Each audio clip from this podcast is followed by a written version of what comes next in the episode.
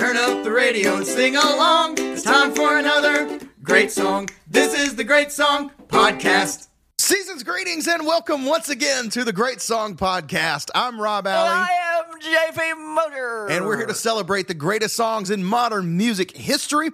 We're going to tell you what makes them great, why we think they're awesome, and why you should too. JP, how you doing today, man? Man, I am doing fantastic. Well, we just finished Modern Men of Pop Month. Yes. And so it's time for the ladies. Ladies' night. Oh, yes, it's Ladies Month. It's right. Ladies Month. It is. And no better way to kick off Ladies Month than watching Dawson and Joey from Dawson's Creek, young, young James Van Der Beek, young Katie Holmes, or Freddie Prinze Jr. and Rachael Leigh Cook from Yeah. She's All That. Wow, there were so many names. I just used using all that with all the three names and, and such. and come on, we all know that dorky girl under those glasses Yeah. is hot anyway. Right. Come on, we know that's what's going to happen. Let's kick it with a little bit of Kiss Me. Rob, tell them where we're going. This is Kiss Me by Sixpence, none the richer.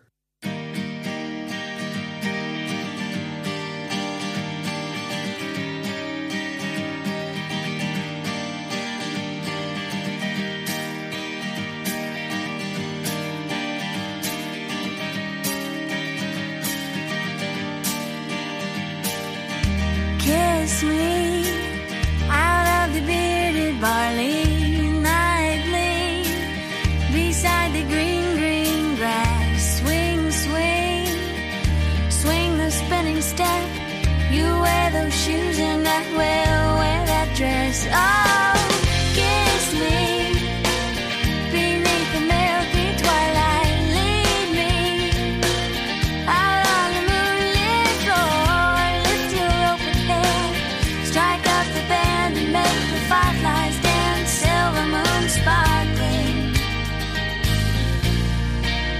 So kiss me. It sounds like there's two snare hits too. I think that's Mix room delay. And all right, There we that go. Was "Kiss Me" by Sixpence None the Richer from the 1998 self-titled album Sixpence None the Richer, written by Matt Slocum of Six Sixpence None the Richer. And you guys hang around because we are talking to that vocalist. I can't believe we're saying that. Leigh, Nash. Nash joins the show. Uh, one of my favorite female vocalists of all time. Yeah. I'm going to talk later just about how I feel about her voice. I can't wait. Uh, I feel very specific things about her voice, and we'll get into it. Kiss Me by Six Sixpence None the Richer went to number one on the U.S. mainstream top 40 chart, number one in Australia, Canada, top 10 all over the world, number two on the U.S. adult contemporary chart, and number two on the Billboard Hot 100, but it couldn't topple No Scrubs by TLC. Really? Okay, I was going to see if you had the one that was ahead of. Yeah, but No Scrubs was a buzzsaw. And you know, it's not fair because there's three vocalists there versus her. Right. You So got many- three on one, odds are challenging. Yeah, triple vocalist. It's not even fair. Uh, Kiss Me was the sixth highest selling song of all of 1999. It was nominated for a Grammy for Best Pop Performance by a Duo or Group with Vocals at the 42nd Annual Grammy Awards, alongside I Want It That Way by Backstreet Boys, Unpretty by TLC, All Star by Smash Mouth, and your winner, Maria Maria by Santana. Santana? Oh. Can we talk about the absolute repuggery of that set of nominees and the absolute injustice that Kiss Me did not win, given that surrounding set? Like, I at least get Unpretty being on that list, uh-huh. right? Being what it was. It was, a, to, in my world, it was like a fairly big song, but I don't know anybody that's like, dude, Unpretty. You know what I mean? Yeah. but like, okay, fine. But we really said as a society, She reminds me of a West Side Story. Yes. It's going to take the cake. these are the five best group songs of the year. I want it that way. Yeah. All star? like, make me a playlist of these five songs, and I'm skipping three of them. I'm listening to All Star ironically, and then just starting the self titled Sixpence album so I can listen to it from front to back for the millionth time. That's hilarious. Right? I love that whole section. I do not have- understand that It's funny. that five some there. That's right. That quintet of songs I do not understand. Kiss Me should have been on top.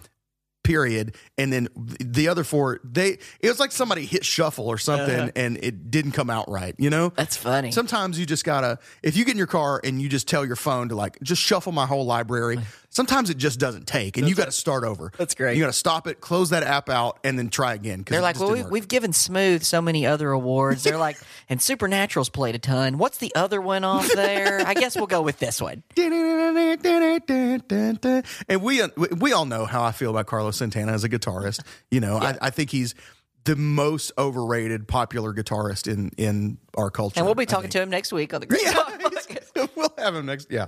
Um, and I'm going to say it to his face, right. bro. You are super overrated. Dude, what's it like?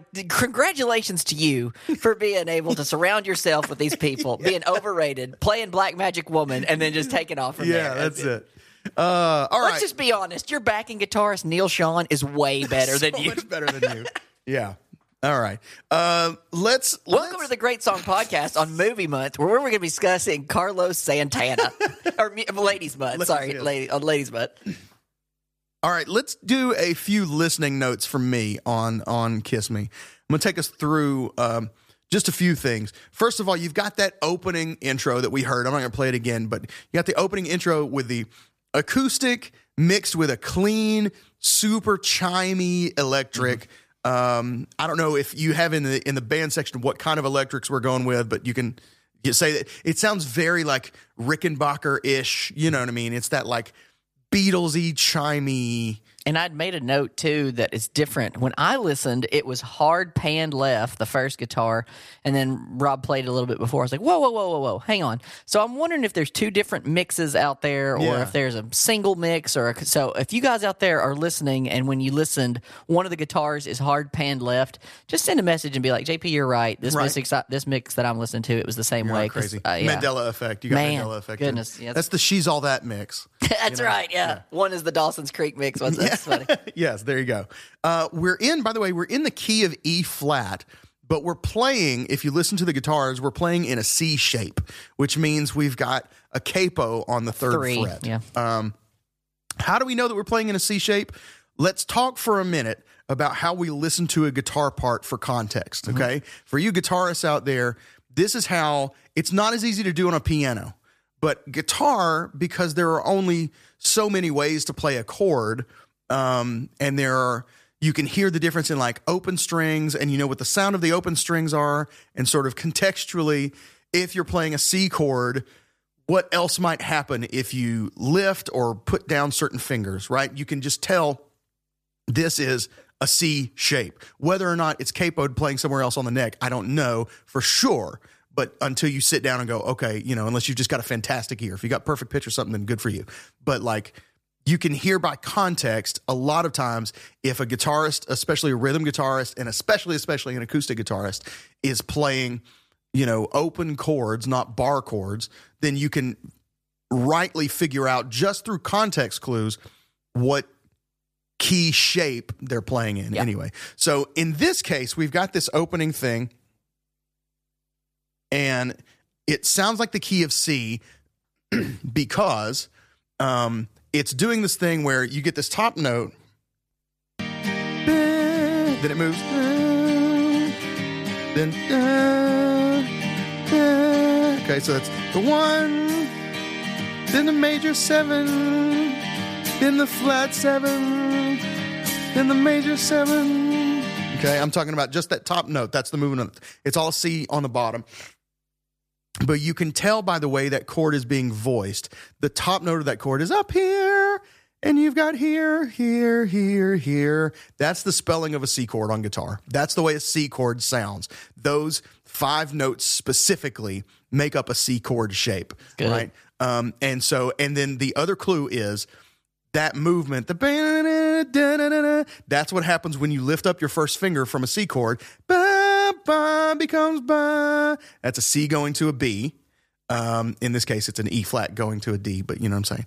Um, but the sh- shape wise, right? And then the other ba ba ba. That's what happens when you put your pinky down to make it a C7 chord, C dominant seven chord. So that's that's how you can tell just from context. You go, I'm not 100 percent sure what key we're in, but I know my fingers know how to play this riff now. That's good. right? I like that section.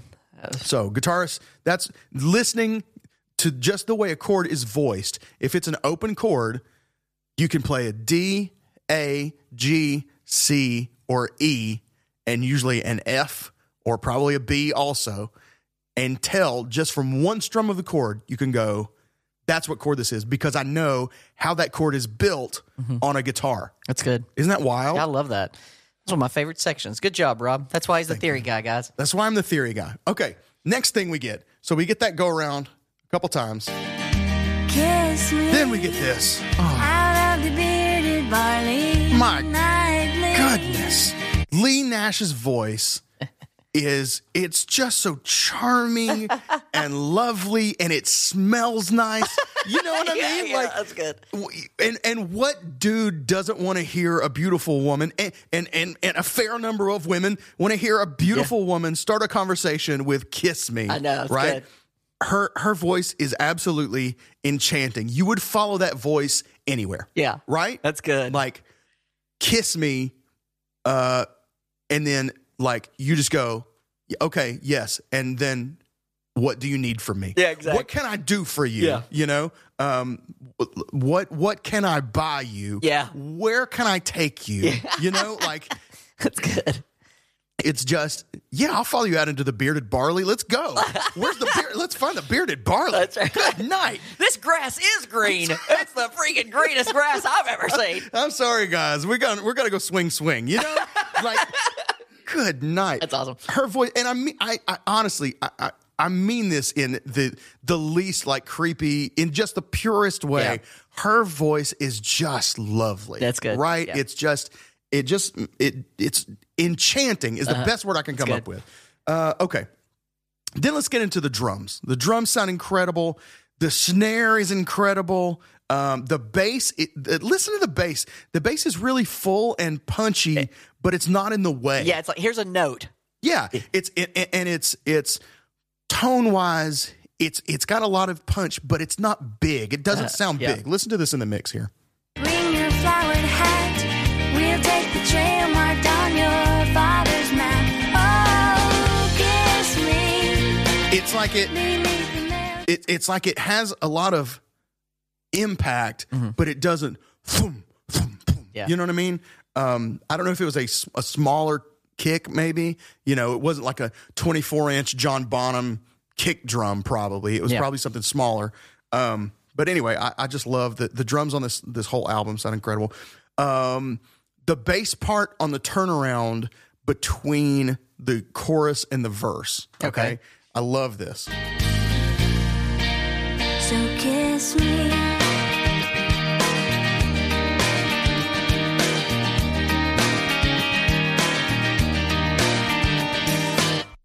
Okay, so the bass is outlining exactly what the guitars are doing. It's going, it's playing a a a, a one chord, boom, boom. Let's see, what we in?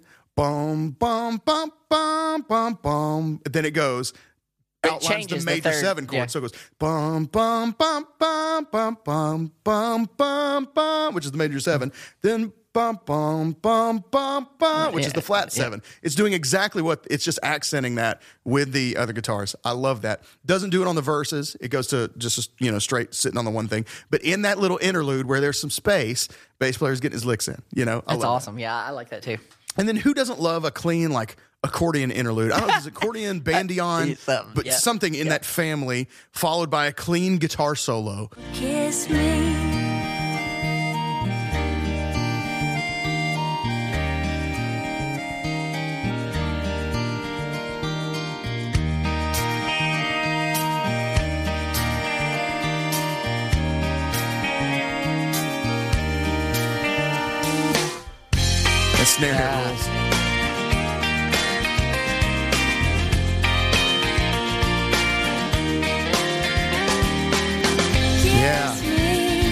There's also we noticed this just really when we were when we were um, listening to the beginning. There is some very subtle delay on the drums at the timing of a sixteenth note that makes the you can hear it on the snare and you can hear it on the hi hat at the beginning that makes it sound like it's being struck twice, a sixteenth note apart. And so, so instead of a boom ka boom ka, you get a boom ka boom ka, boom, and the and the and the hi hat get and it gives this this extra movement. It also it, it in the chorus like when the drums are going full al- almost makes it sound like there's a loop going. Mm-hmm. It's the kind of sound you would get if you were using like a, a breakbeat loop, you know. Mm-hmm. It gives you that feeling. Listen to this. You get that?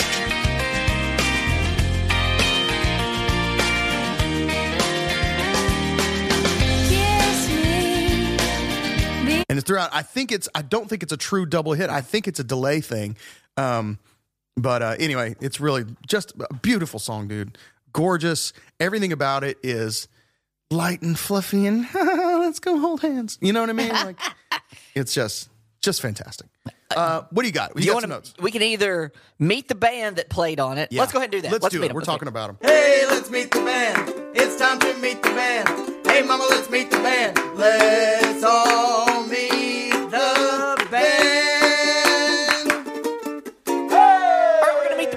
played on "Kiss Me" um, from Sixpence. Matt Slocum uh, did some words, as as we mentioned, music, guitar, cello. Uh, he played guitar on early Chris Taylor's demos. You remember Chris Taylor? Do You remember the CCM band uh, Love Coma?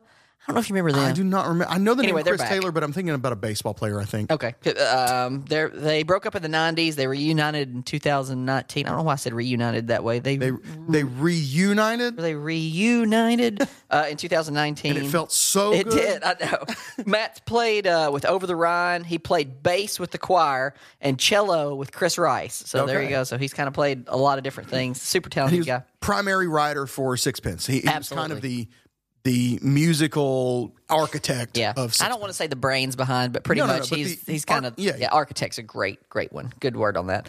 Um, on good words. a good architect is a good word. Um, on drums, um, Dale Baker. So the drum, the drummer that Rob had mentioned, is Dale Baker. Baker on drums started playing percussion in 2000 or in 2013. He started playing percussion with a band called Big Star.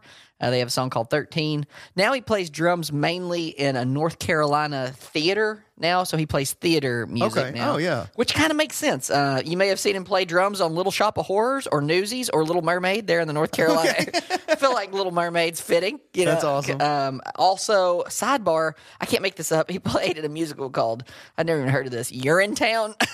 You're in town. You're in town. Yeah. So anyway, maybe Like- don't go watch that. like- Not you are in town. Yeah, like hey, come see me when you're in town. But no, it's like, like uh, liquid waste in town. PPville. Exactly. Original title, Yeah, PPville.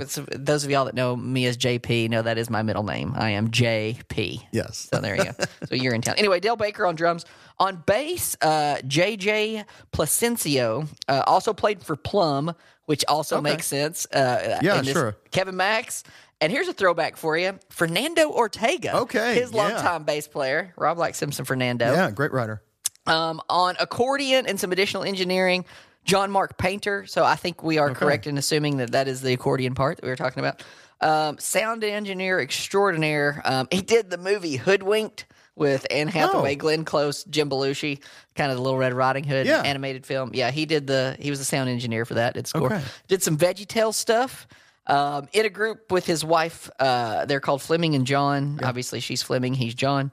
Um, he has played and recorded with Ben Folds, Peter Furler, and a huge list. So I was just trying to find something in this era that I would want to throw in here. Remember Carolyn Arends? Carolyn Arends. Dude, yes. freaking, we should do "Seize the Day." I love that song. I love me some Carolyn Arends. Um, and the most random that he's done with in that list, uh, Sevendust. So nothing, Wow. nothing more opposite of Carolyn Arends and Sixpence. Than, Yes, than, than Seven, Seven than Dust. Seven yes. Dust. Have So- I told my Sevendust story on the air? You did. You okay. did. It's a goodie though. Tell it again. There's different listeners. Yeah. Okay. So, long story short, I saw the lead singer of Sevendust eat a joint one time. At a Creed show, right? There you go. At a Creed show, opening for Creed. I went to see Creed. I did. I admit it. I just graduated. Voluntarily. What else was I supposed to do? And uh, Sevendust opened for him, and we were like second row in the pit. Uh, why in the world? anyway, but the lead singer of of Sevendust is a scary guy. He's like, imagine if it, it- he looked like if Idris Elba had like 40 pounds of muscle on him, right? And he's just wearing a vest. And um, If Idris Elba and Karl Malone had a child, yes, exactly. And uh and he you know, there's a guy smoking and he's like he goes, Give me that joint. It looked like honestly like, like he was mad that somebody was smoking, right? At the show, like, you're not supposed to be smoking in here, is like the tone, right? Goes, Give me that joint. And they pass it up to him, and he takes one uh kids don't smoke. Um, but he takes one drag off of this joint and then puts it in his mouth and swallows it whole. And everybody just goes, like, Either that or he's the greatest magician. right? It was just sleight of hand. It's like, I've been waiting on this opportunity. I've been practicing with these handkerchiefs been, all the been watching Copperfield every chance I get. Yeah. So that dude was not a dude to be messed with. Um, so yeah, good recall. On we go. Um, on uh, B3 Legend, we talked about Phil Madeira. The first band he was in was with my guy Phil Keaggy in the 70s. Okay. Um, he's been here in Nashville since 1983 as a sideman. Stuff with Civil Wars, Keb' Mo', Garth, Bruce Hornsby, Ricky Skaggs. And so I was looking through his list, trying to find the person from his list that would be fitting with the Sixpence, Carolyn Arends female. Cindy Morgan. That's where I, that's where I landed. So- Yes. Cindy Morgan, the loving kind. well, there we go. Um, and on vocals, uh, Leigh Nash, who y'all stick around, you're gonna love love chatting with her and hearing us talk with her. Yes. So, super. And Leigh is now doing. Uh, she's going to be talking about an EP that was literally about to come out when we interviewed her. Now it's it's been out for a little while. Um, but she she sings with. Uh, Cece Winans, who just racked up at the Grammys, by the Yeah. way, uh, Tanya Tucker. It's just a very, she's still so very herself, but it's a little more twangy. Yeah. You know what I mean? It's just a little more twangy now. The Texas comes out a little more. Yeah. And uh, we had a great time talking with her. Um, her cat was having some problems. We may leave that in the interview. We may not. may not. But um, yeah, we'll fun. we'll see how all that goes. the way, uh, and I, Or was it her dog? I, it was an animal. Some know. animal. There was some animal in the house Let's having some issues. some that day. troubles. The uh, and as uncreepily as Rob talked about her voice, I want to just as uncreepily talk about her eyes. I think she has beautiful eyes, the way she looks into the camera. So there you go. Um, uh, I, one of my buddies took a, a girl that I liked to prom. And this was their song from prom. Okay. So I should hate this song. Right, like- but I can't. It's amazing. Nemesis. It's amazing. Yeah. So, so good. Let's talk a little bit about the album, uh, the self-titled album, Sixpence None the Richer. Uh, it's got that kind of orangey, um, not like Renaissance, but like old, you know, Yeah. kind of painting, uh, you know, on the front, uh, stained glass kind of looking deal. Um, not stained glass, but it's like. I don't know how to. It's like the little. Uh, it's like the little images that move around in between sketches on Monty Python, right? That's kind of what it looks like. you, yeah. you expect it to like break apart and start going, "Look, look, look," you know, whatever. anyway, um, so the, the album went to number one in the U.S. Christian albums chart, number 27 in the UK overall albums chart, and number 89 on the Billboard 200. It was nominated for a Grammy Award for Best Rock Gospel Album, along with Petra's God Fixation, Big Tent Revival's Amplifier, Audio Adrenaline's Some Kind of Zombie, one of my favorite Audio Adrenaline albums, uh, and your winner. You want to guess what the winner was? What year is this? 90? 90 uh it would have been 99 2000 i guess the awards would have actually been in I'm going to go DC Talk. like supernatural Supernatural, i maybe? think they were i think they were already out of that okay. window So then let me. i don't think you'll be able to guess it because i would never have guessed that this album won best rock gospel is, album is there a way you can It's give so me? random. Is there a way you can give me a clue that's last not? name is a city oh man, with which you are well acquainted it's not bob athens that's where I, was like Athens. Is there something? Athens. Okay, Christian band city. yeah Man, you've oh, lived there holy cow! Ashley Cleveland. yes Dude, man, I would have never gotten there, but great hint. Thank you. The album "You Are There" by Ashley Cleveland Goodness gracious. won the Grammy Award for Best Rock Gospel Album. How about that? And I'm going to say again, Sixpence absolutely robbed in that category of those five albums. Yeah. Now I'm not going to say about those albums what I said about the other Yeah. song nominees, but but as as an album goes, Uh-huh. this album is as bulletproof as they come. This is the best silver medal in every win. Like of all the silver Yes. medals ever handed out in the history of silver medals. Yes. This is the best silver medal Yes. continually. in the same way, in, in, in almost the same way that we talked about uh, Vienna by Ultravox how could it have gotten held off from number one by Joe, Joe Dolce? Dolce, yep. uh, Shut up at you face. Yeah, right? exactly. Like, how did this Yeah. not win the Grammy for for um, for best song and not win the Grammy for best rock gospel Yeah, album? that's good. It, absolutely deserving of both of those. Yeah. and the the committee just missed it that year. The Recording Academy whiffed uh, absolutely on those. Um, I do. I want to. I want to dig into the album a little bit, Please. because there's a couple things that just need to be said about this album from front to back. It is beautiful. It is haunting. It has joy. It has pain. It has just everything. It is emotional. it is emotional. And this is one of the things I love it as a Christian album that so many Christian albums miss.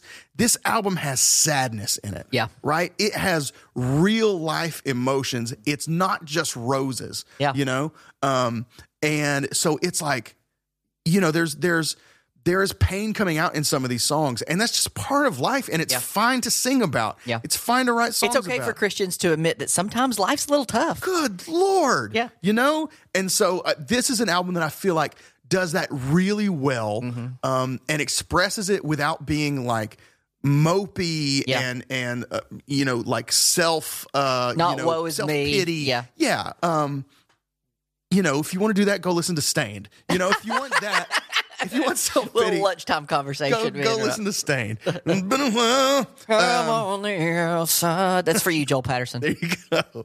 Um, so, but seriously, this album, and I, I literally mean it, from the first note to the last, this album is absolutely brilliant.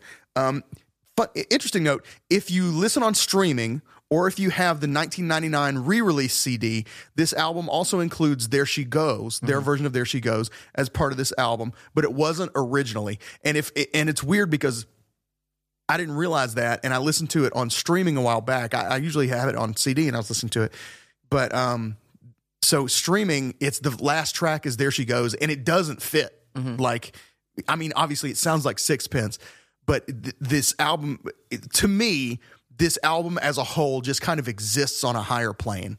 Um, and then "There She Goes" is this pop song that's a cover that to me it feels They- weird to me on the album. It album. should be on a different project. Or I see it- what you it mean. Uh-huh. definitely feels bonus track. You know what I mean? It Yeah. doesn't. It's not part of the album, but it, it gets added, you know, to the album because originally it was just a single that they put out um, after.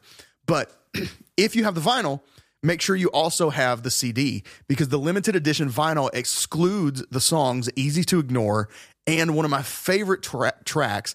Puedo escribir, which that Nailed horrible it. Spanish. No, come Nailed on. Nailed it. Puedo escribir. Yeah, you're all right? over it, man. Okay, You're killing I'm it. killing, crushing it. Which we we should talk about this song for a second, okay? Because this is literally one of the most interesting songs I've ever heard in my life. I kid you not. I'm not exaggerating. This is one of the most interesting songs I have ever heard. Let's play a little bit of Puedo escribir. All over it. Yeah. Ladies and gentlemen, there is no need to panic, but at this time we are going to issue our first ever huge dark alert because we're about to spend the next several minutes breaking down a very interesting, very complicated section of a song that we are not covering on today's episode. If that interests you, then by all means stick with us. But if music theory is just not your thing and you don't want to hear us talk about this beat, then skip ahead to about 37 minutes and 30 seconds and we'll hit Stump the Genius for you there. This next section is going to be fascinating to music people, but if you're not interested, then we don't want to lose you. This has been the first ever Huge Dark Alert!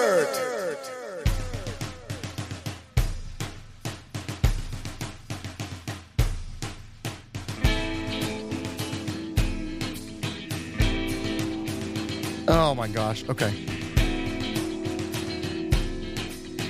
Let's start right there. Okay. The verses to this song and the intro are in what's what I'm going to call alternating meter. Okay. Um, it's a rare thing, but I've seen it a couple times in playing like concert band style music, symphonic style music, where you have um, it's not mixed meter, which is where like you're playing in four four, and at the end of the phrase there's a bar of three four, and then it goes back into four four. Um, this is truly an alternating meter, where at the beginning of the piece, if you were writing it out in concert band, instead of this bar is in 4 4, and then the next bar you would write a 3 4 to signify the time change, and then the next bar you would write a 4 4, and the next bar you would write a 3 4. That's a lot of extra printing, a lot of extra writing and work. So what they'll do is they would write like 4 4 plus 3 4 as the main time signature. Not And- seven four. because of feel reasons, I'm going to say no. Okay. Okay. If if you wanted it to feel like four four, then three four specifically. I get it. Okay. Because the whole it's not this as a group of seven four. Yes. It's this section is four four. This, session is this- three four. Yes, the pulse of this song should feel like four, Four, than four, three. and three, four, okay. not seven, four combined. So they I would just it. write, for example, and this song is not in that time signature. We're going to get into that, but this, but I'm just by way of example because those are probably two most simple. So you would say the the the one time signature would just say once.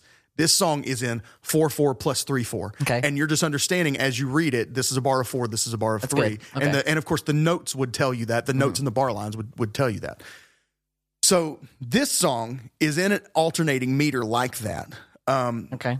but it's one bar of three four time Okay. followed by a bar of five eight time, Holy cow. and it repeats over and over and over. the The drums the drums will clue us in here, okay? But then the drums are doing something extra that makes it even more um, not convoluted, impressive. Okay. okay, so let's count it first. One, two, three. One, two, three, four, five. One, two, three, four, five. One, two, three, one, two, three, four, five. One, two, and three, and one, two, three, four, five. One, two, and three. Okay? All right. Now we're going to do it again. Now that we know how to count it, listen to the hi hat. Okay. Okay. This is just a this is just an open closed foot thing on the hi hat where he's just tss, tss, tss, Okay. and the hi hat never changes meter, Okay. which means that it goes on the beat for two bars, off the beat for two bars. Mm-hmm. Okay. So the hi hat is basically playing 4 4. Mm-hmm. Okay. It's just going one, two, three, four, one, two, three. Mm-hmm. It's just playing quarter notes. All right. So let's listen.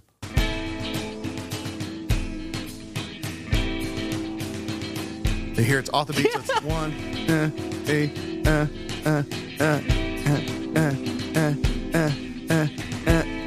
Dude, Okay. and he's doing, uh, like, I'm sure live, he's he's left footing it with his hi hat Yeah. and then just playing double handed Yes. on the snare. So the- that's crazy. The groove itself is is sheerly brilliant. Yeah. And then they wrote a song a- around it. Okay. So the, the, uh, let's let's let me let you hear a little bit now of the actual Song. verses in the song itself. It's in Spanish. Don't freak out. You're not having a stroke.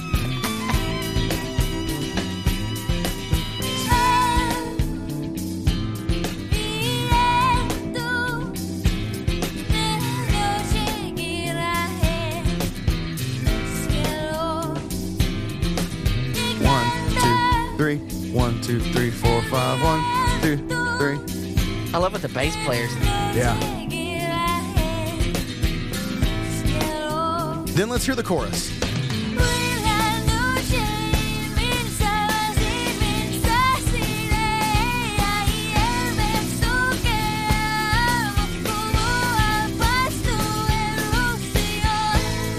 All right. The chorus, and I'm not going to take the full time to dig in this because it would be too much and everybody would turn it off. Okay. But let me just explain. And then if you want to go dig back into it and find out, prove, improve me here, you can do it. Okay. The chorus is actually polymetric. Okay. The chorus has Poly meaning all. has multiple. Multiple, It has yeah. two meters at the same time. Okay, essentially is yeah. what it feels like. In which the pitched instruments, okay, the you know the bass, the guitars, um, strings are continuing in three, four, five, eight, alternating. Okay, and the drums are going into a four, four Yeah. feel, straight four, But four it's doubled. Which at times feel like is hitting the snare on every beat. Yeah. But then on every alternating three, four, five, eight, it's hitting like double time. Yeah. Right. So it's it goes from um and the, and by the way, on top of all that, or under all that, I should say, the kick is hitting with the movement of the bass and the melody. So the kick is going, the kick is so if it's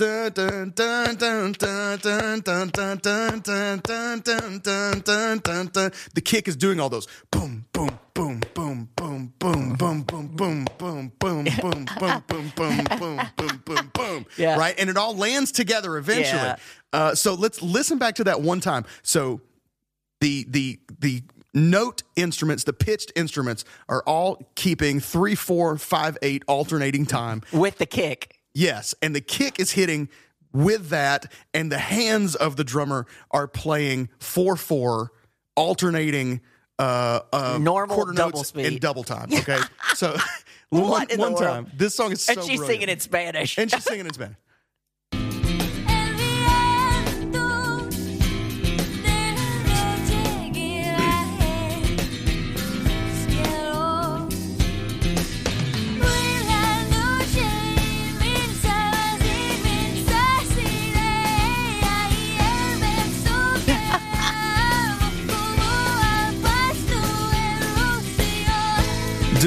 And then it's back to that three, four, five, eight alternating. Okay. And then I gotta stop. But then the bridge is in four four with some more polyrhythmic feelings. The guitars and strings are essentially playing four bars in three eight time, then a bar of two four. And the drums are accenting beats that back that up, but the whole thing is really in a syncopated four four. It so it's like here we're going to put it in a normal bar, but it's not going to feel super normal until the very end when Yeah. you realize what we did. Yeah. It's like it goes ba-dum ba-dum ba-dum ba-dum ba-dum ba-dum ba-dum ba-dum ba bum ba-dum ba-dum but it but it doesn't have that that pulse is not there. Yeah. It's it's going ba-dum ba-dum ba-dum ba-dum ba-dum ba-dum ba-dum ba-dum bum bum. It's so it's just wild, dude. This song is nuts to me. Absolutely nuts to. Dude, that was enjoyable. Uh, That guy. I hope so. Good That Lord. guy is a genius, but let's see how genius he is when we play Stump the Genius. Let's play. Stump the genius, stump the genius, stump the genius. It's time to stump the genius. Jump up and say your part. I say your part. I'm ready to get some things right. All right, guys, let me get For all, once let me get all life. geared up here. Now, Rob's been doing pretty good on, on Stump the Genius. I think we all can can say Uh, this is going to be around as I'm keying up here. It's one of those that I'm cheering for. I went back to one of those. We do these different Stump the Geniuses. Some where I'm mean and really try to stump him, and then some where I'm like kind of semi stumping. So here we go. We're going to play Name the Artist who is singing this song with kissing in the title. and I think you're going to do okay. We got six of them. I'm going to get a little bit harder as we go down. So if you miss the first one, you're in trouble. Okay. So no, I think uh, no, the we'll do the first one, which you may miss, but uh, two two you'll get, three you'll get. I already feel like I know what one. I, now I'm just trying to catalog. Just okay. pic- picturing All right, songs, go for it. and there's not going to be necessarily a Oh, two of them. I got two of them. I'll You get got two of them right two of 'em now. already? Can I'm I gonna guess jump two of in. blind? I'm going to guess ahead. All right, this is this kiss by Faith Hill. This is. I didn't even. Wow, that was super quick. All right, nailed that. Okay, uh, here's this one. This is um. Yeah, um. Uh, oh, your kiss is on my list. Bob. Hall and Oates. Hall and Sorry, I was thinking all female. It You're took me a second. You're good. kiss from a rose. Kiss Seal. from a Rose by Seal. This was never the way I planned. Not my intention. Uh, it's Katy Perry. Katy Perry. I kissed a girl. Nailed it. Nailed it. Nailed it. I should have been ringing the bells all along. Four bells. This one's going to be a little bit trickier, and I'm going to have to do a cutoff. I'm going to give you maybe part of a verse. I should have set a timer on this. I'm only going to give you part of a verse, and I'm going to stop. Okay. to kiss and tell. It's just not my style.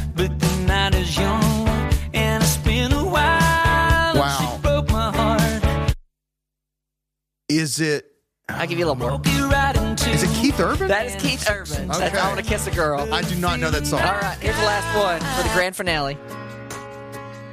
I just assumed Cher was going to be in this list. It's in his Oh, kiss. I didn't put Cher on here. I should. I'm only going to give you a little bit of this. Okay. Lying here with you so close to Oh, me. oh, oh, It's oh. hard to fight these feelings Oh. Oh no. Caught up in this Got a little bit tougher. caught up in your smile. People are screaming. They are right now. screaming. Okay, Screaming. if I if I let it go to the next part of the Yeah. verse, it's going to give you a clue. No, yeah. I'm going to keep it going. Just one little clue. Oh, it's okay. It's Lady A. It's Lady A. Good job. Okay, so we'll give you the win. What's the song? I Just a kiss. Just a oh kiss my on your lips in the moonlight. I guess I could have skipped ahead and let you actually hear them sing it. But good job, Rob. Wow. Got there. That was good. How long did it take you guys out there to get those six? Because Oh, Rob man. got all six of them. People were screaming at me. Hope you guys have enjoyed this Being a ghost. so far. You got anything else, Rob? If not, I got just a little bit uh interesting note on I- we see this so often it's starting to break my heart for all these artists. Um the the follow up to the self-titled Sixpence None the Richer album waited 4 years before it could be released, which is not the way you want to do no, things. you want to catch the momentum, catch the fire, keep it going. Yeah. Um, and so because it was because their label, Squint, uh, was in trouble and folding. And so this came out in 98. It was 2002 before Divine Discontent came out, um, which still had a huge hit, Breathe Your Name. Um, Absolutely. and uh, should we play a little bit of Breathe Your Name? Sure, you can play her version of "Don't Dream It's Over" too, which is on here too. Yeah.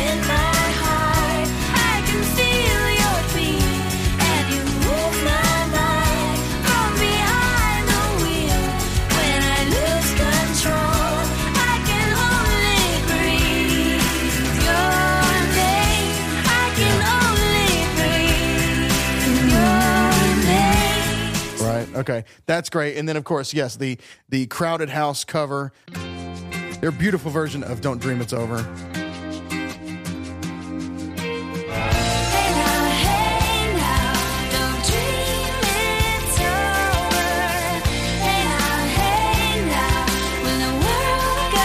Love her under vocal, her, her own harmonizing vocal part. to build a wall between us. We know they won't win. That's great. You remember the song they did called "Just"? Br- It was simply called "Breathe," not "Breathe Your Name." Was that Leigh's solo song? I- it was on. I think it was. It was on some album. I was trying to remember it. I was just thinking about it. It just triggered when we were talking about "Breathe Your Name." It was on an album. It was like a compilation. It had a blue cover, maybe called "Oceans" or something. like- Breathe. Yeah, it was. No, just called Breathe. Yep. Remembered here that one. I don't know. I, play us that It's on one. the greatest hits. Just oh my gosh, breathe! This album from Breathe. This that one. Streams, the Streams. Streams That's what it was called. Yeah. I loved this, Dude, I, yeah, everybody came in and ate that album up. I worked in a Christian bookstore, and we sold a ton of that album. It's so It's great, right? Holy cow! We just had a moment that we just uh, discovered here, guys. Maybe we'll Cindy leave that in. Morgan, Moya Brennan, and Michael McDonald. Yeah. Sixpence, Chris Rodriguez. Yeah. Michelle Tumes, For Him and John Anderson. Delirious and Amy Grant doing Find Me in the River. Yeah. Jaci Velasquez. Burlap to Cashmere. Point of Grace. Insane. That's like that's our era of all that stuff. All those names just hit heartstrings. you know it used to be on here but isn't now? No, Jennifer Knapp. shut up. Wow, Canceled. As I stand on its bank. Wow, dude. goodness gracious, This just blew me away. that's awesome. Man! Shut your Come mouth. on. Dang. This whole podcast, I'm not just talking about today, I'm talking about the last five years was all worth it for that.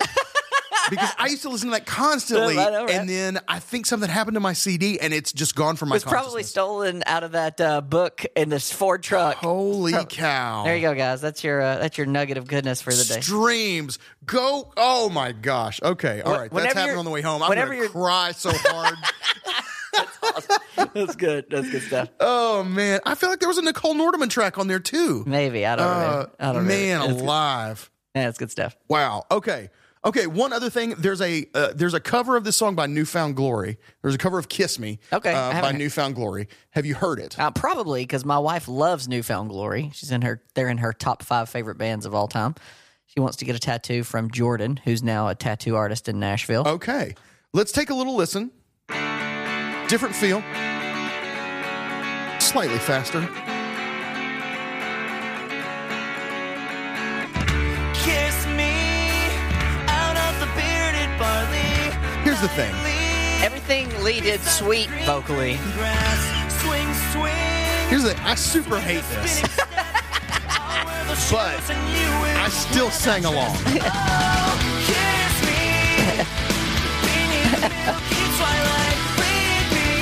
can't not sing with "Strike Up the Band and Make the Fireflies Dance." You can't. Strike up the band and make the fireflies dance. ever sparkling. You I can't wonder not which sing that harmony. That high part, yes. So kiss me. All right, so I hate that so much, but the song is so good that I still let it play and I still sang along. That's good. It's been a lot of fun. Let's chat with Leigh. Goodness Yeah. gracious. Let's go. Let's talk to Leigh Nash. Uh, and before you do anything else, first of all, go download her latest album. It's called The Tide. It's an EP. It's fantastic. You're going to love it. She's going to talk a little bit about uh, about it in our interview, and then go to all our social media channels and follow us at Facebook, Instagram, and Twitter. All those at Great Song Pod, and you can be part of our Facebook group, which is called Great Songs and the Great People Who Love Them Greatly. We have a lot of fun on there all the time. Interesting conversations uh, and just funny stuff, and you know it's like a little, uh, you know, it's just a party. It's just a party. You get away from your regular life, talk to some of your music friends. Come swing, swing with us. Come, swing, swing. It's the, it's basically the bearded barley of the internet. it's, uh, it's the green, green grass of Facebook.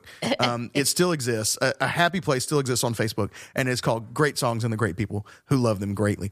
If you want to go the extra mile and become a supporter of the show, you can do that by going to patreon.com slash great song pod. Patreon is just a site where you can like send us a couple bucks every month and we can say thank you um, by giving you bonus episodes, early releases on our regular episodes, um, full like exclusive Patreon episodes that, that we will never release. Double entries in our giveaways, which include vinyls and yeah, stuff. So all this kind of stuff. It's just everything that we can possibly do to say thank you, we will do when you go to patreon.com slash great song pod to support the show. Thank you so much for listening. Uh, whether you are a Patreon producer, a Facebook group user, a Twitter follower, or an Instagram story viewer, we appreciate it so much. Whatever your level of engagement with the show is, it means the world to us. So now we're going to go talk to Leigh Nash. there we go. And we'll be back on the other side to tuck you in. This is the Great Song Podcast. This is the Great Song Podcast. All right, we'll do a little intro here, and uh, and then we'll just get started. Ladies and gentlemen, as promised, we are here with Leigh Nash of Sixpence None the Richer and Foliage and solo records galore. Uh, Leigh, thank you so much for joining us today on the Great Song Podcast. It's a treat to have you. Thanks for having me. We are super excited. Um, why don't we get started with the new EP? I want to know everything about the Tide uh, Volume One. It really sounds like you're going for, um, you know, the heart of some things. It feels like you got some things to say. Is that is that kind of? Uh, am I reading that right? No, absolutely. I mean, I don't. It doesn't. It does. It never starts out. Well, that's not true. Wow. Here we go. Here we go, guys. Um, the Leigh Nash interview.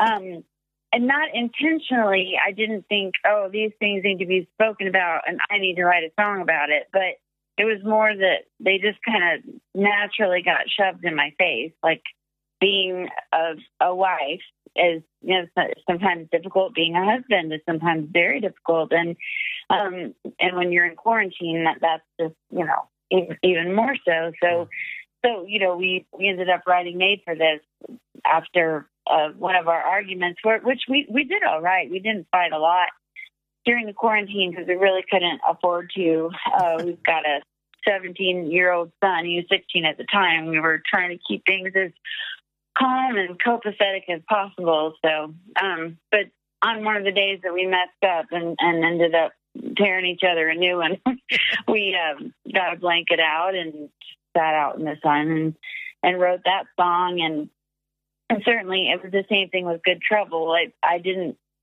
sit there and think um, that, you know, I needed to be the one to give voice to, to that subject matter. But oh, after last summer and George Floyd's murder and all the the unrest and the the rioting and just the um you know just the horror of what I was witnessing and what we all, we were all witnessing um really got to me and then after John Lewis passed away and they kept you know uh, talking about you know, or showing his speeches and and what he he would talk about then I couldn't get good trouble out of my head. So yeah, so it's a very long answer to your question. You and Steven complement each other so well vocally. Like it's Thank you. it's perfect. Thank- Really good. Thanks so much. Let's go back in time a little bit and talk some Sixpence, if that's okay. of course. We're going to ask those questions that you've answered a million times that I'm sure you just love talking about. Um, That's- So let's let's go. All right, you guys won the Dove Award for Best Album, uh, "This Beautiful Mess," and uh, you were already making a big splash in the scene and becoming household names. And then suddenly, um, or I guess gradually, really, "Kiss Me," it, all this is everywhere. Um, Right. at what point during that sort of, you know, it released, if I'm right, in late 98 and then really started Yeah. to take off a few months into 99. When, at what Right. point did you look around and go, oh, snap, this is something bigger happening? Um, I think.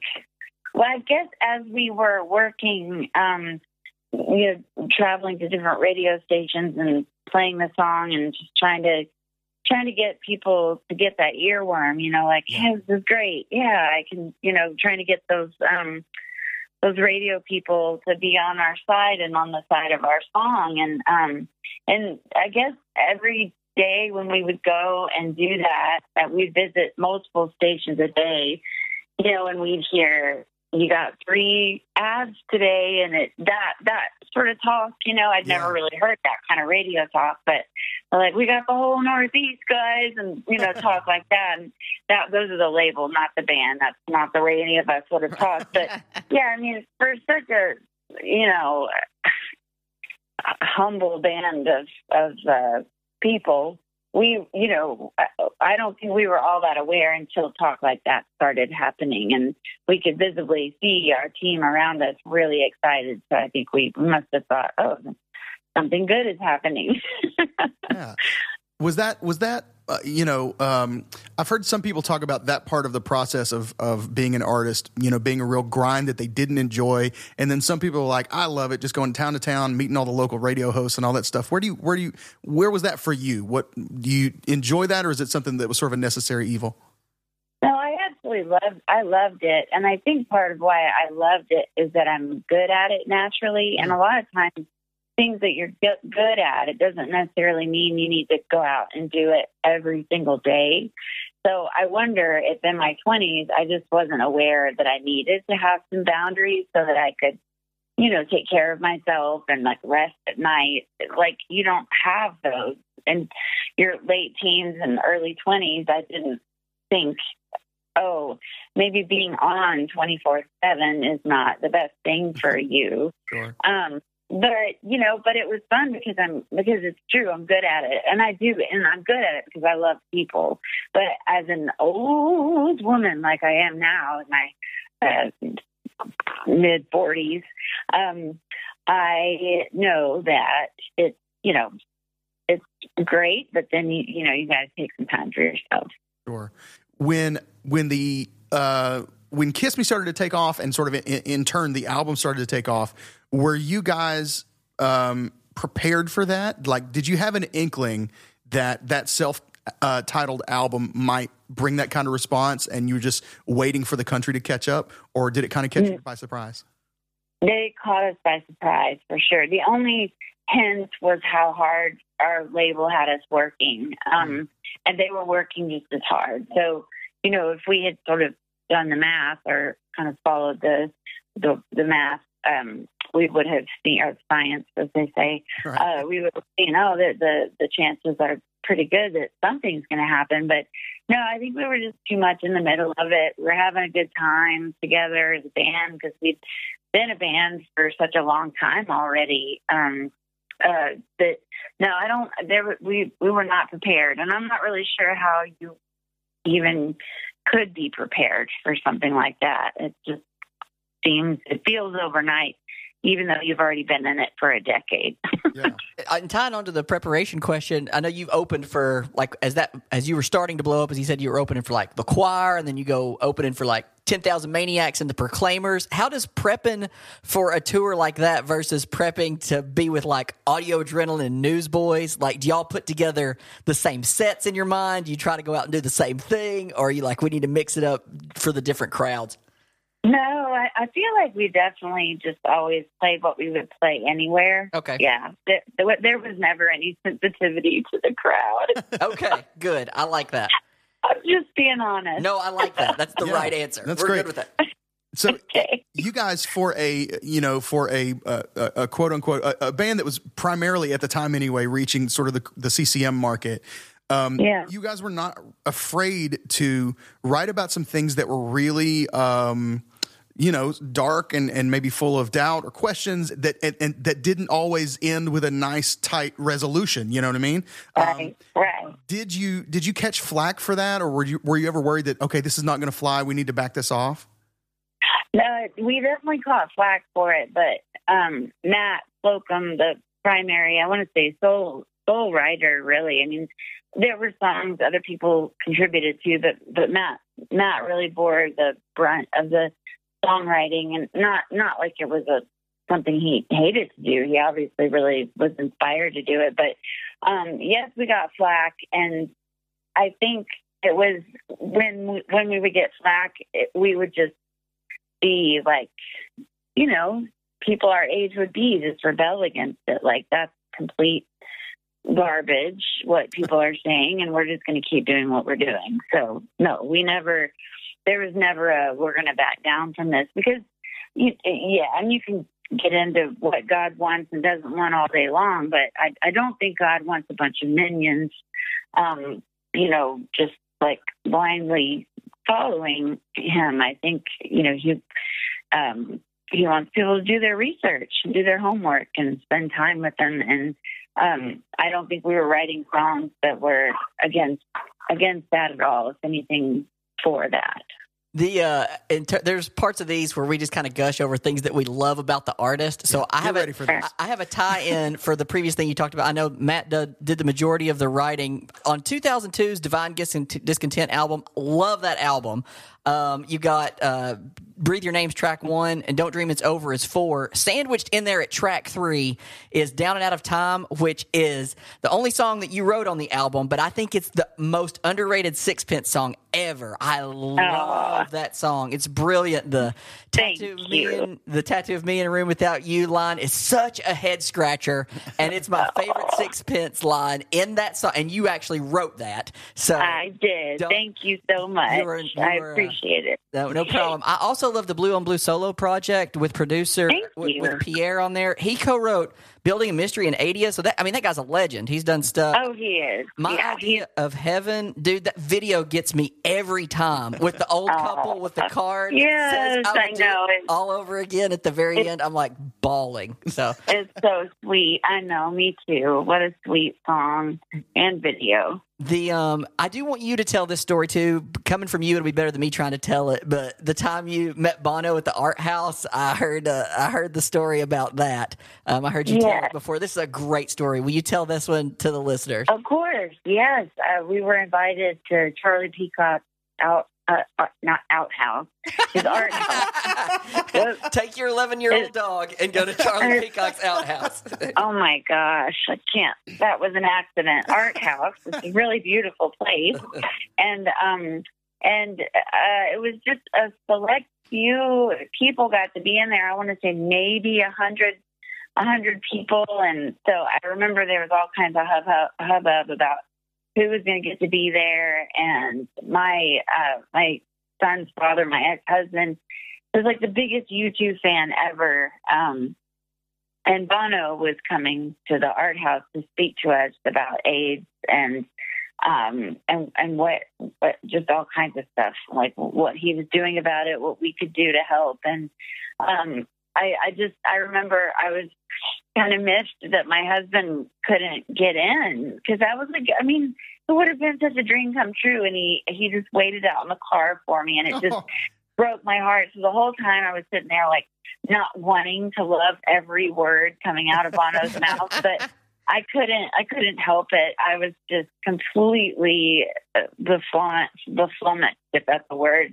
but um, or besotted. He he just um, said such beautiful things about his his faith journey and um, just beautiful things about everything. He's just such a well spoken individual, and and then um, but you know, I was I was still mad at everybody in the room because Mark didn't get to come be in there, and so my bratty little butt was like in the front in the front row, and I was sitting somewhere close to Dan Haseltine of Jars of Clay, and when Bono was walking out, everybody stayed seated, you know, and the art house is a very, it's a very beautiful but very casual little room, um, like a, a church kind of. And um, anyway, Bono walked by Dan and he hugged him and he said, "Thank you for the work you're doing." And I was like, "Oh, it's so sweet," and I love this guy. And then he stopped in front of me and I was like, "Why is there still a shadow?"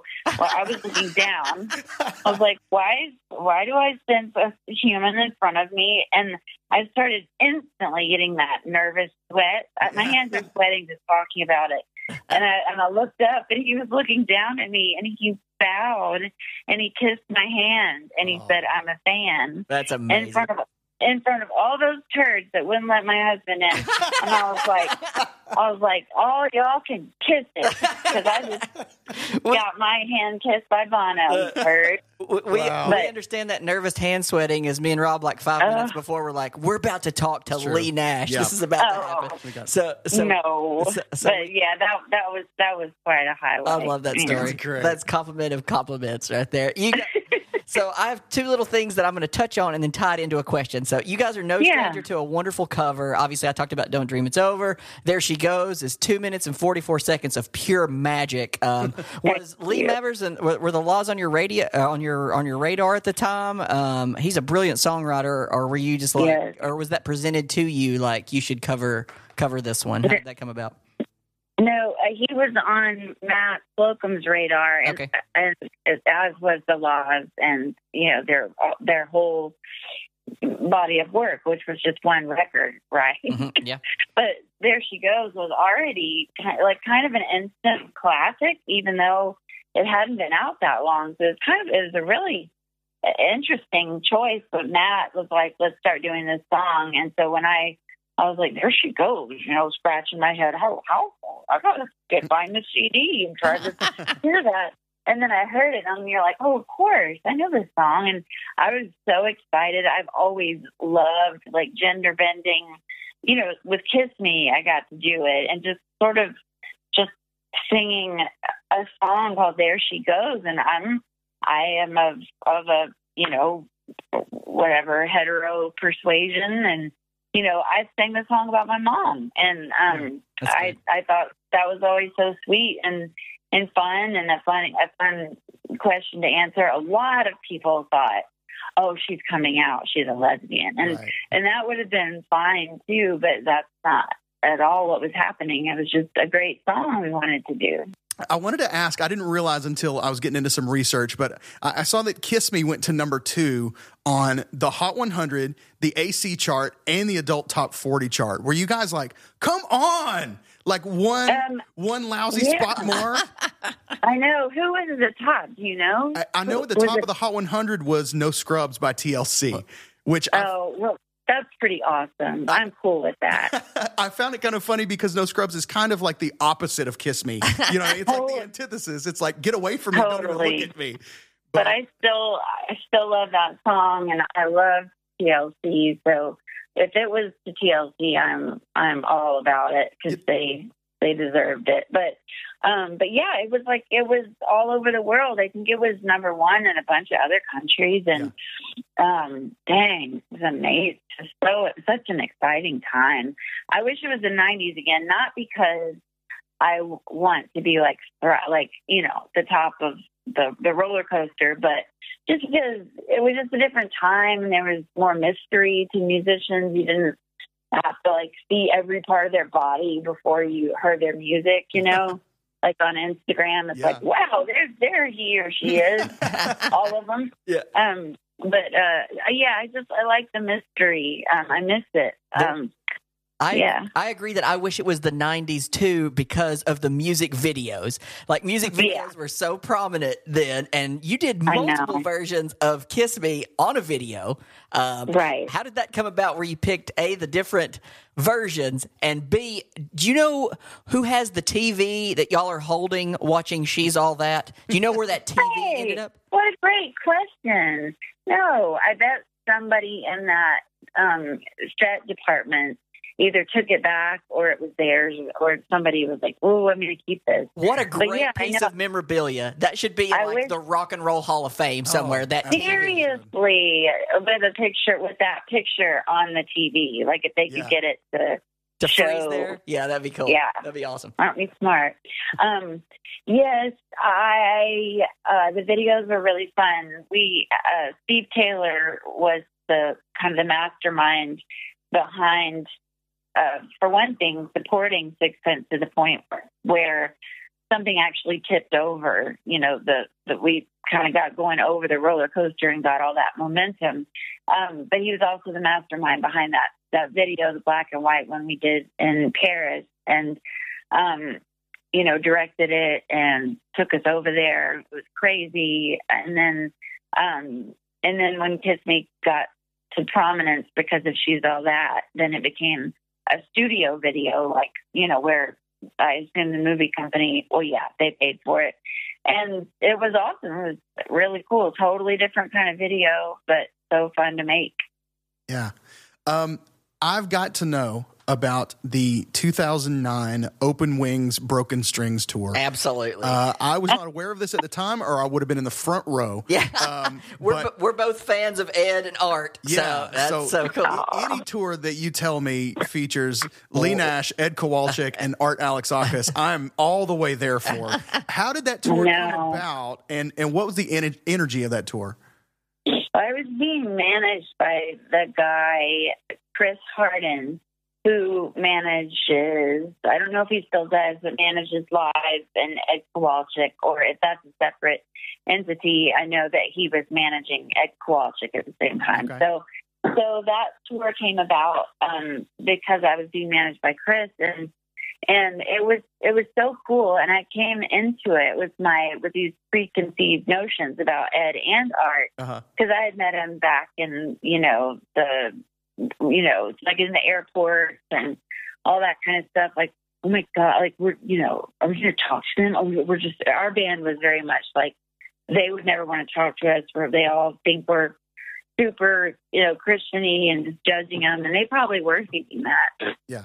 But anyway, all these years later, I got to tour with them and just gained such a tremendous appreciation for their their gift and their musicianship and um 'cause you know it's hard to do to get on a stage all by yourself with an acoustic guitar and just like let her rip. Um but man they did. And i have to say i i mean i love ed kowalczyk's voice and his music. Um but the real shocker for me was um art alexakis like i expected to love what ed did but when art gets out there and starts talking and playing his songs, it, you can hear a pin drop. I mean, wow. that guy, it, those songs take on a whole new meaning, meaning when it's just art and his guitar. He's he's incredible. And since then, my husband and I have become really good, close friends with him. Um, so yeah, so so proud of him and just love him to death. He accidentally, we were in Hawaii and he was there, and he accidentally witnessed my husband um, proposing to me. Oh, Man. that's awesome. So I was doing a little jig in the sand, and he, we were, we were like, "What's that clapping noise?" We look up on a bridge, and it was Art up there No clapping, way. clapping Dude, for that's us. so cool. That's great. That's Yeah. phenomenal. well, Very sweet. You, you mentioned the word meaning, and I'm sure you've told this story a thousand times. I saw you, you know, tell it on the 99 Letterman show where you explained the story of the band name, um, where I know it came from Mere Christianity from C.S. Lewis. I remember the cardinal virtues prudence, justice, temperance, and fortitude. Wow. And the, I remember that. Wow. But tell, for, just to come from from the mouths of or from the mouth of Leigh Nash, can you tell a brief uh, how the band name came to be? Sure. Yeah. Matt Slocum was reading a ton of C.S. Lewis at the time. This would have been like 1991 or 92. And uh, he came up with that band name. And my father and I both looked at each other like, this is never going to come to anything. You know that, right? And um, but you know, I was after as time went on, I was like, well, at least it's interesting.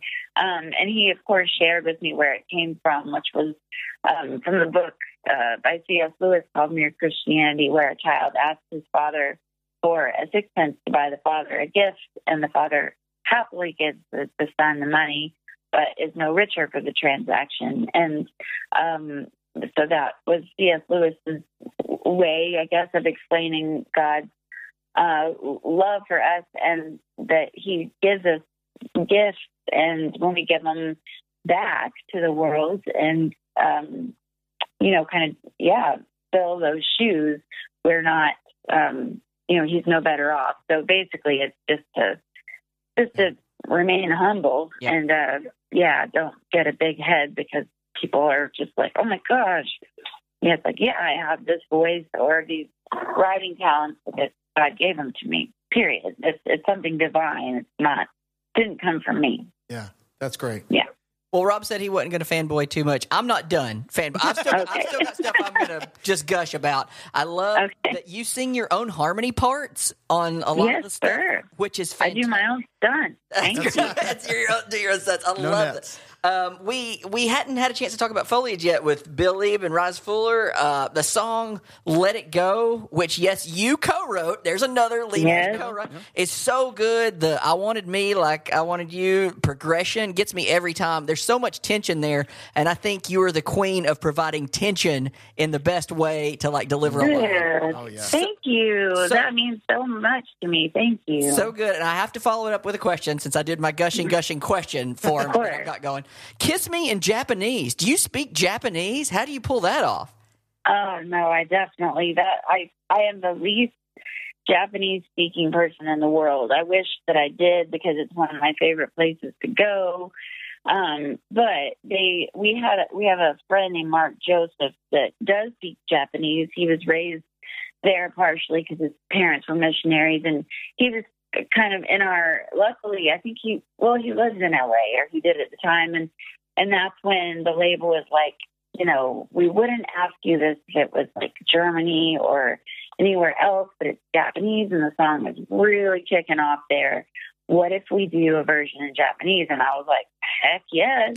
but it was, it was, you know, Matt's song and Matt was, you know, very precious about his art and still is as he should be. And um, I think, I think he loves Japanese culture like I do. And so he he was like okay. And so we agreed to it. And our friend that speaks japanese was there in the studio that day and they spelled it out or we did phonetically. And then if i said if i sang anything wrong he would correct it. But there were certain things even like if you if you played it for a japanese person you know i think they still preferred the english version because some of the stuff just probably sounded really silly i don't know i'll never know and so much more complicated then than b- doing it now. Like now you've got all these online translation Google tools. and- Translate. yeah. Sure. So much more complicated to try and pull that off in 1999. Uh, Yeah. than now it's just wild. Totally. Um, but I'll, I'll- I love I love languages. I, I love Spanish. I, lo- I mean, I love all all languages, and so I consider it a very high honor to get to to sing in any in any other language, as long as the people aren't offended who I'm singing their language. Yeah, right. Yeah. Um, okay. Taylor Swift said that Kiss Me was the first song that she learned to play on guitar. Do you then take full credit for her success? Uh, Hundred percent. Definitely. Yeah, Right. she has. Thanks to Sixpence, she has good taste in music. Yeah. she absolutely. um she had something good to reach for that guitar and play and it Yeah. was kiss me I mean, you're the you're the meaning in her life. You're the inspiration. of course You- you i know, of course i am her. Yeah. but know. i i adore her and that was such a thrill for us um when things like that happen it's like what um but yeah Well, no then- i i adore taylor Then you have to take credit for uh, the second album, This Beautiful Mess, inspired the band name, which eventually became One Republic. So you kind of got to take credit for them too, because they were originally called This Beautiful Mess. I heard. So there you go. oh i bet they were yeah they were fans too Yeah. dang it Definitely. I, I think they owe us a lot of money guys Definitely. It's yeah. It seems like yeah. Yeah, definitely take that to the bank. Uh, well, there's one question. Thanks again, Leigh. This has been so much fun. I hope you've enjoyed Yes. it. We have loved hanging out with you. This has been great. of course thanks Thank you for talking to me. There is one question that we ask everybody. So this will be our last question, and then sir. we'll let you enjoy your day. So you're on tour either solo or with Sixpence, whoever you're touring with. You go into a gas station. What is your gas station snack food of choice? And while you're thinking of it, I'll tell you mine. Uh, when I was growing up, my mom would say you could have any candy bar you want, and I would get a Three Musketeers bar because it's the most ounces. They're all the same price, and that's the most ounces uh, for the money. What is your gas station snack food of choice? Okay, I would say it is uh, uh, ice, crushed ice, Oh, in wow. a plain giant ice. cup with a sparkling, uh, well, yeah, Topo Chico. Okay. Um, Okay. To pour to pour over the ice. It just it keeps me up for longer. I won't I won't get sleepy as long as I've got ice and something sparkly to drink. I, I can I can uh I can relate that all of my drinks that I order tea coke whatever I always ask for extra ice so we're Yeah. not, not so different there. That's, what it's all about. That was uh that actually once you said it, I went, that makes total sense. Like, that is exactly what you would see her that- holding. Like I would never have just guessed to say that's that's what Leigh's going to get at a gas station. But once you said it, I went, that makes total sense to me. I get it. That's, Well, you've been great. Thanks so much. thank you so much. Thank you guys. Of course. We'll be in touch. Thanks Yeah. again, Lee. This has All been great. Yeah, have a great All rest right. of day. Bye. Bye bye. Thank you. This is the Great Song Podcast. And that was Leigh Nash. I hope her dog is okay. just fantastic to get to chat with her. Um, just tell that, tell that to sixteen-year-old me. Goodness tell gracious. me that just happened. Yeah, you I know? know, right? Wild, absolutely wild. Um, Sixpence, such a great band, and this is literally one of my wow. Yeah, this this somehow in the back of my mind this snuck into my all-time top 10 favorite albums Wow. i just realized it How about that? but it did We got It all did. Desert Island i with think Robert. it edged out joe cocker What is going on? Wow, What mutiny. just happened? Goodness Mutiny. gracious. Guys, we're in Ladies Month. ladies month this is just the first week You know we're going to do something big for next week because it's Mother's Day weekend. That's so much ladiness. Goodness it's going to be fantastic. Uh, and we get to just give a shout out to all these wonderful, powerful, incredible, artsy women uh, who have made our lives uh, better through music. So we'll be back next week with another Ladies Month episode of the Great Song Podcast. Until then, I'm Rob. I am JP. Go listen to some music.